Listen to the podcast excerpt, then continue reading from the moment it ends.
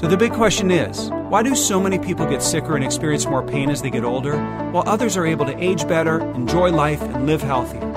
With so much misinformation, it's confusing to know what you should and should not do when it comes to taking care of your body.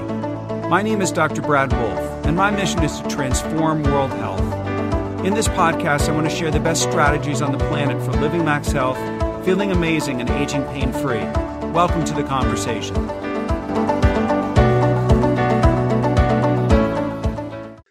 So we're live here. This is Living Max Health. I'm Dr. Brad Wolfe. Uh, we're here to teach you, tell you, talk to the truth, bringing in guests from all over the world to help to discuss the conversation of healthy living and aging better, aging healthier in your life.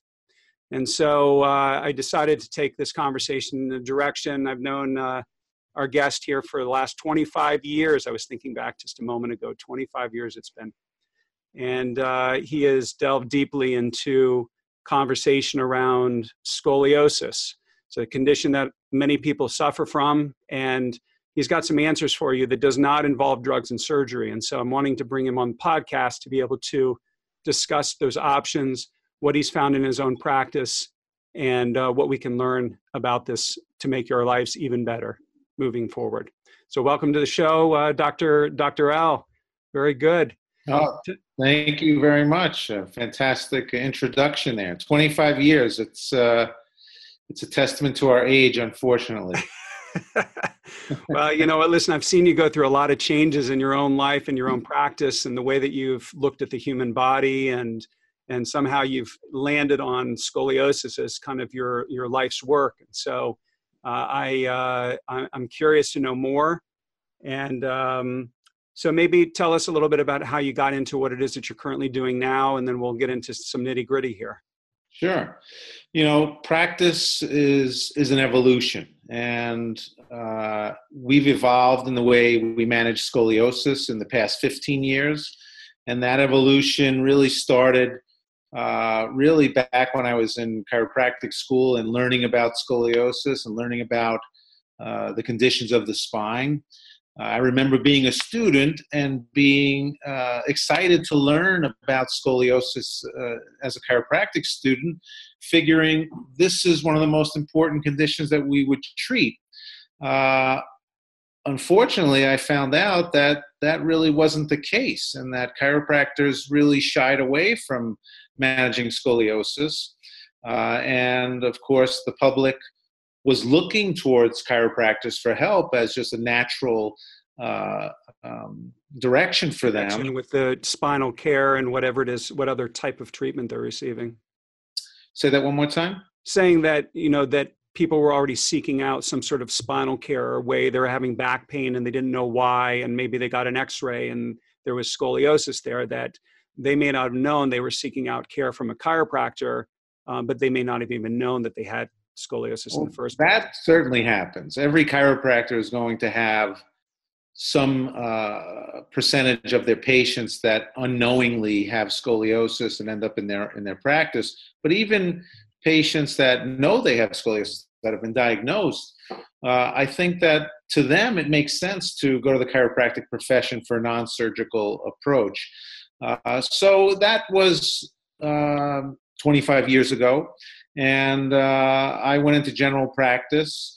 And uh, I didn't really pursue scoliosis as the focus of my practice at that time.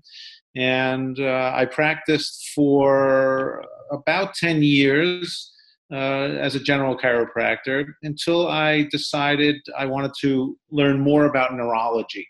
And I became a diplomate in neurology. Within the chiropractic profession, we have subspecialties, just like all the other healthcare uh, uh, professions. and you can have a subspecialty in neurology and scoliosis, so in chiropractic. So I pursued that, and in my pursuit of becoming a chiropractic neurologist, I met uh, Dr. Gary Deutschman, who's my partner in business today, and he was treating scoliosis. But he was treating it in a very archaic way uh, trying to stretch spine straight, trying to use electric stim to pull the, the, the muscles that would seemingly straighten the spine, bracing with using rigid braces in adults. And uh, I, I thought that was not the best way to manage it, and uh, we decided to try to start co-managing patients together because of my expertise in neurology at the time. And basically, we looked at scoliosis as a movement disorder, and we decided that we should use all the tenets of rehabilitation uh, when we rehabilitate the nervous system and try to apply that to scoliosis. And the outcomes were very good. And so that's how I began my journey in the evolution of what we do today uh, in scoliosis. Uh, and then, you know, things evolved from there. So, so maybe you can speak a little bit to the difference between because the traditional medical approach to scoliosis is also they have their own plan, their own way of kind of going about things, and what the difference is between what they're doing or the way that you see it. So, somebody who is maybe already been diagnosed with scoliosis and they're trying to come up with answers here, they don't know which way to go. Can you speak a little bit to that? Yeah, and that's the majority of people that I speak to have that uh, that dilemma. Uh, the most important thing to realize when you're dealing with scoliosis is the majority of what the professionals are trying to do is treat the outward signs of the condition. They're trying to treat the curvature of the spine. And uh, that runs into some roadblocks because not every scoliosis is the same.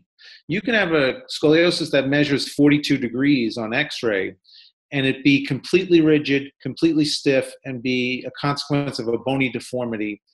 And you could have a 42 degree uh, curvature on, on x ray that's completely flexible. There's no bony deformity, and it's related to ligamentous imbalances or muscle imbalances.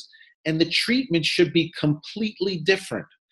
The orthopedist, which is the, really the, the main uh, manager of scoliosis, treats those exactly the same. And so this is why there's uh, uh, too much surgery going on. There's too much watching and waiting, and no and and no recommendation for intervention from the from the orthopedic side. Uh, and so, really, we have to identify what type of scoliosis we're dealing with to give the best recommendations for treatment. And that's what we do on the on the alternative side. And I'm not saying that everyone who manages scoliosis alternatively does that.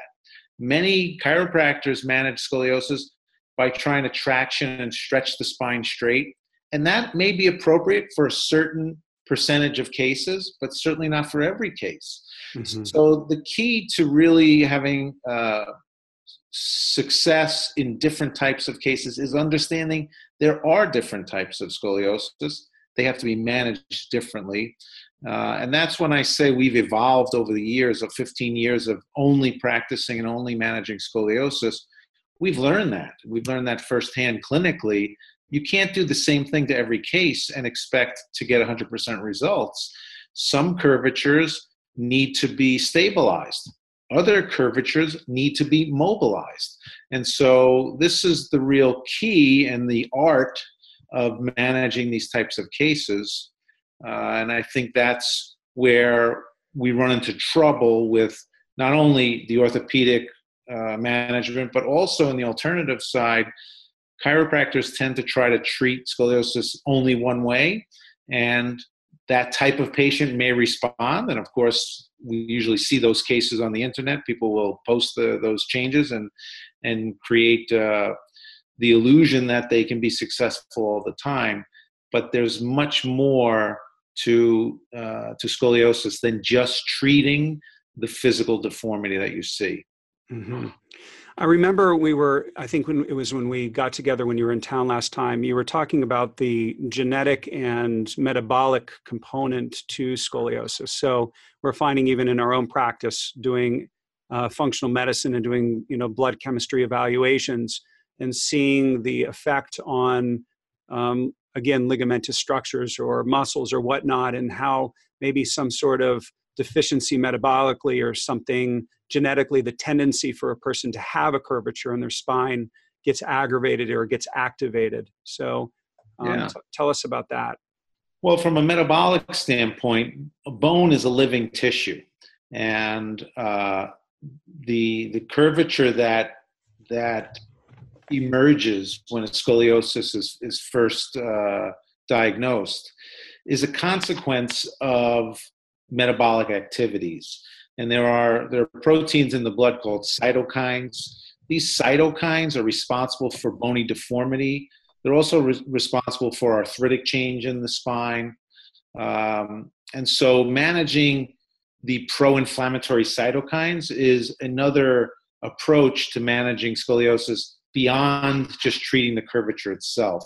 So we know that uh, these inflammatory markers can be blunted or can be controlled with dietary changes, with supplementation, and so managing the the uh, the inflammatory response which response which leads to bony deformity is a way to stop the curvature from even beginning. Uh, in the adult, it's a way to stop the uh, arthritic change that is a consequence of having that curvature. Mm-hmm. So, looking at the metabolic health is very important. Looking do, at do you, do you do that in your in your practice? Do you do you um, do blood do. chemistry evaluations on on the people that you see? Yes, we co-manage uh, the majority of our patients with a functional medicine doctor.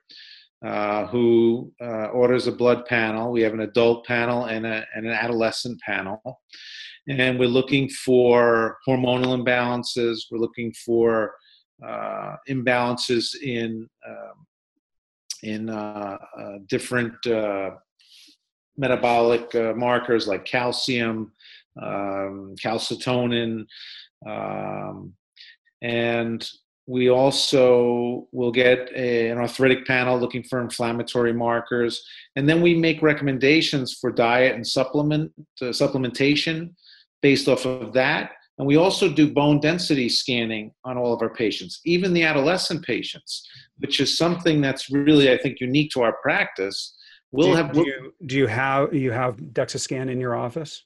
We do. Yeah, I, I bought a DEXA scan last year because we realized that it's number one, it's difficult to get a, a radiology center to do a DEXA scan on a nine-year-old.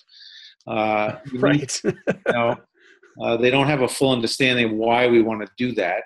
Uh, but the, the, the, literature shows us 30% of every scoliosis patient has low bone density for their age. And so that's not something that we're just going to leave alone and hope doesn't affect the condition of, of the patient. We know it's going to be a, a, an aggravating factor for progression, also very, uh, very well documented in the literature. So if we know it's a known risk factor for progression, we can't just leave it and say that, oh, well, you're only 12 or 15 or something like that, so we shouldn't worry about it.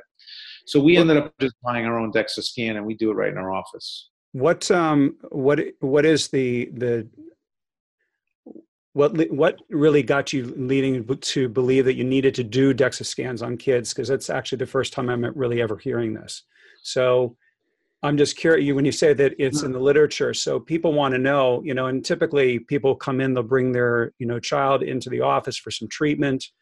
You know, we've certainly taken X-rays on kids. Um, a lot of times, I end up not getting to them until they're late, until it's later, until they're after their teenage years, early 20s, and by that point, the scoliosis has already kind of started to set in, if that's the case for them.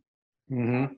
So, so, but just in terms of doing DEXA scan on kids, um, what can where can people learn more about that i'm assuming if they just go to the internet and they they google that about dexa scanning kids are they going to get some good information is it mixed dr wolfe everything we do is evidence based so where do i get the the impetus to to uh, do a dexa scan on a child it's in the literature that there's a there's a strong propensity towards low bone density in adolescents who have scoliosis. So when I see that, it it it affects me from a clinical standpoint. I have to now identify if that's happening in these cases. Uh, so all they would have to do is go to PubMed.com, uh, type in low bone density for age, scoliosis, DEXA scan scoliosis or DEXA scan adolescents, and it's a very low dose X-ray. It's so low uh, the doses, dosage of x-ray is so low that i don't even have to leave the room or wear shielding or be behind a lead shield when i do the scan. Uh, it gives us an image of the spine in a supine position, which is also useful because we get to see the flexibility of the curvatures that way. Uh, and we're finding that we are, the majority of our patients do have low bone density for their age. And, and then we're intervening. We're not just leaving that alone. We're, we're making changes for those patients with supplements and dietary changes. Uh, and we're seeing changes on their follow up DEXAs. We do a follow up DEXA scan six months after we've uh, intervened with the metabolic changes and we're seeing an improvement in their bone density. Fabulous. Yeah, it's really uh, it's a clinical, in my opinion, a clinical breakthrough, and it should be done on all scoliosis cases. Wow. Okay. Well, I appreciate the insight on that. Um, so, what other what other type of technology? I know you have some imaging technology that you had brought to my office that you were using to scan people. I think that you know the the vast majority of people, and certainly for myself, you know, you know, I send people out for X-rays or MRIs of you know nerve conduction studies or other um, diagnostic testing. And there's so much information that we can get from doing a blood test or doing a DEXA scan. What other technologies are you doing that um, you're seeing are, have been really effective in helping you manage these cases? Well, the, one of the issues we have with, with scoliosis management is we take serial x rays. So we're taking x rays every six months or every three months in some cases and uh, ionizing radiation has uh, has some uh, side effects that that we want to try to avoid. Uh, we ended up uh, finding some equipment from Germany called uh, raster stereography, which is a three-dimensional biotopography. We, biotopography, where we can map the entire body and make a three-dimensional representation of the patient on a computer-generated image and we're able to to track changes in their posture using this 3D imaging, uh, and it's it's uh, radiation free. So we're able to reduce X-ray exposure by about 50% using this type of technology. It creates basically an avatar of the patient, so we're able to see their entire body contours, uh, and it quantifies everything. So uh, it measures the rib hump, it measures the shoulder blade imbalance, it measures the center of gravity imbalance. And then as we intervene with the patient, we see that's either improving or worsening. And that gives us the impetus to decide if we need more x ray or not. And it also helps us make clinical changes uh, if we're not creating the derotation that we want over time or we're not creating the shift in their center of gravity. We can intervene in a better way. So, in many ways, this technology gives more information than an x-ray would mm-hmm. it doesn't show us the Cobb angle although it guesstimates it and sometimes in certain types of patients it's very very accurate but it tells us about the posture itself which is a, a consequence of the curvature Sure. So, you know, for for the layperson out there who's not understanding some of this uh, jargon that we're using here, you know, it has to do with when you're looking at x-rays and looking at the angle of the curve. And so it's a way that we actually measure that angle of the curve. And we're just talking about how do we get some tangible metrics on the body so that you can actually um, do something about the problem you have. So if you can measure the curve, you can measure the bone density, you understand that you need that it's not just that the person has a curvature in their spine, but there's some other biochemical or metabolic, something in your blood chemistry, uh, or your body chemistry that's actually causing that curvature to happen. And it's like with anything that you really want to go earlier is better. You know, getting to cases where scoliosis is starting to progress. I had a case in a in a daughter who was uh, her mom had significant scoliosis and she was five years old and I started feeling her spine and just with my hands alone was starting to feel that there was a change there.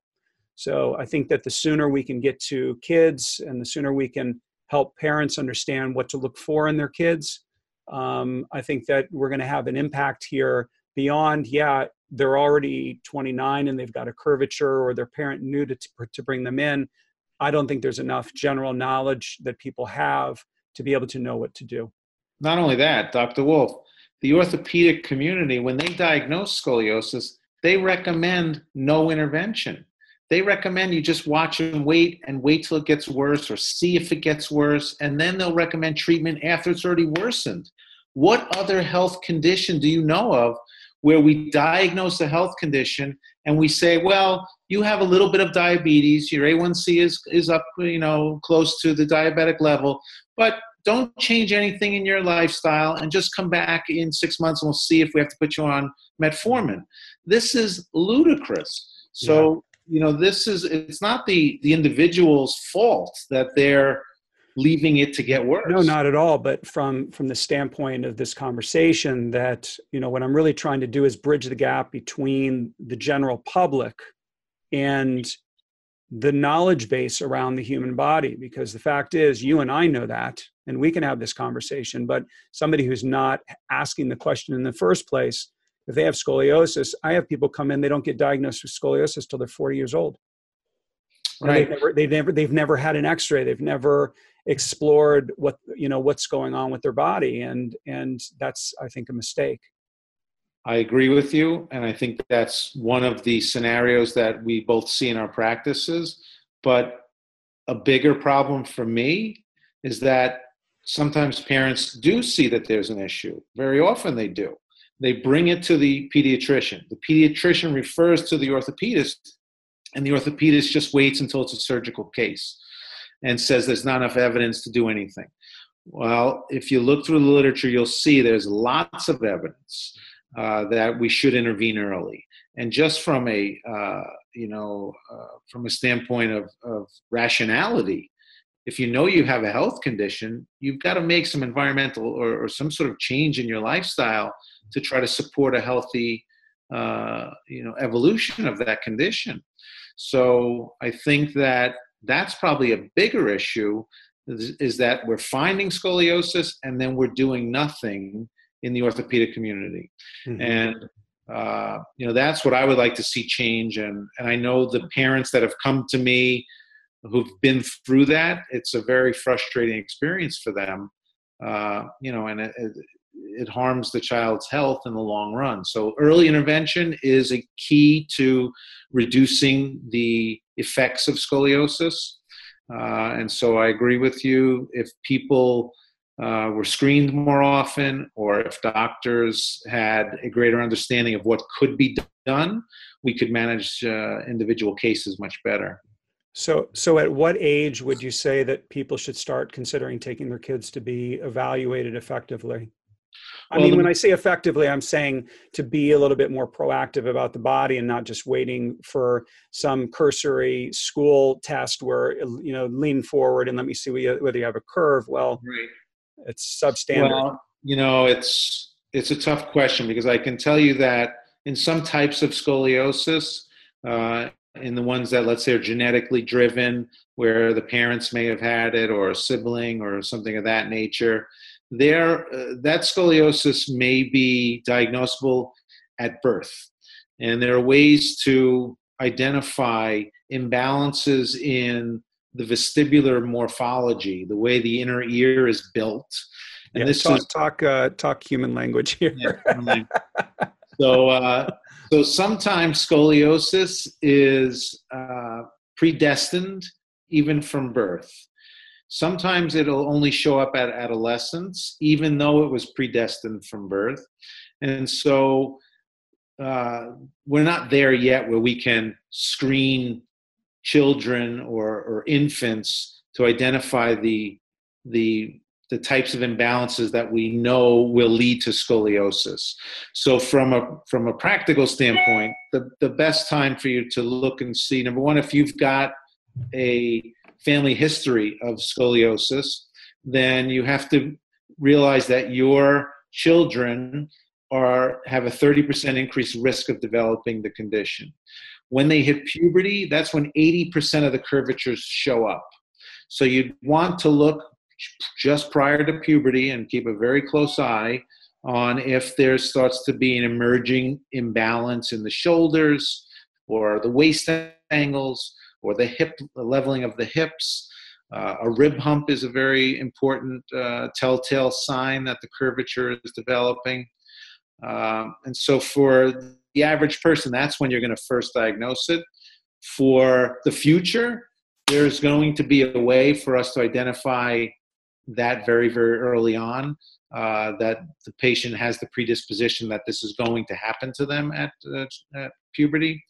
Uh, we're not there yet, uh, but uh, so, so in realizing that, let's say you found that information out, do you feel like, based upon the technology that you've been employing, that that you could do something about what happens with that, or are you seeing that where you know there's a genetic or a metabolic influence there, and then you're able to ward it off, and the person is normal or fairly normal in terms of the alignment of their spine? Yes, like most genetic conditions, the genetics determine if you're going to get the condition. The environment and the lifestyle choices determine how bad that condition is going to, to be. Mm-hmm. So the genetics tell someone this you have the predisposition to get scoliosis. The genetics do not predetermine how bad that curvature will become. This is why we see some people have mild curvatures, let's say in a family line, and there are some people and even in identical twins. One identical twin may have a mild curvature, the other identical twin may have a severe curvature. They have the same exact genetics. So it's not the genetics that determines how bad the curvature will become, it's the environment. So if we can change the environment and we can identify what triggers in that person's individual environment are going to drive that curve to get worse, then absolutely we can change the natural history of, of, of that person's condition. So maybe um, that I think this is an amazing conversation. I think that you know, again, I think that a lot of people are not aware of what their options are. You know, there's a there's kind of an automatic. I'm going to go ask my family doctor. And listen, your family doctor may know a lot of things, but they they may not know about scoliosis. And you know, speaking with uh, with you, uh, Doc, you um, you know, I look at what you're doing. I'm saying we need we need more of that and you know, when you were talking about, I'm just curious. You were talking about the stereography that you got from Germany. Do you find that in other areas of the world that they're employing this technology more than they are in the United States? What have you noticed that? Because sometimes you know the the quality of care, people think that it's going to be the best here in the United States, but oftentimes I found it's not. Right.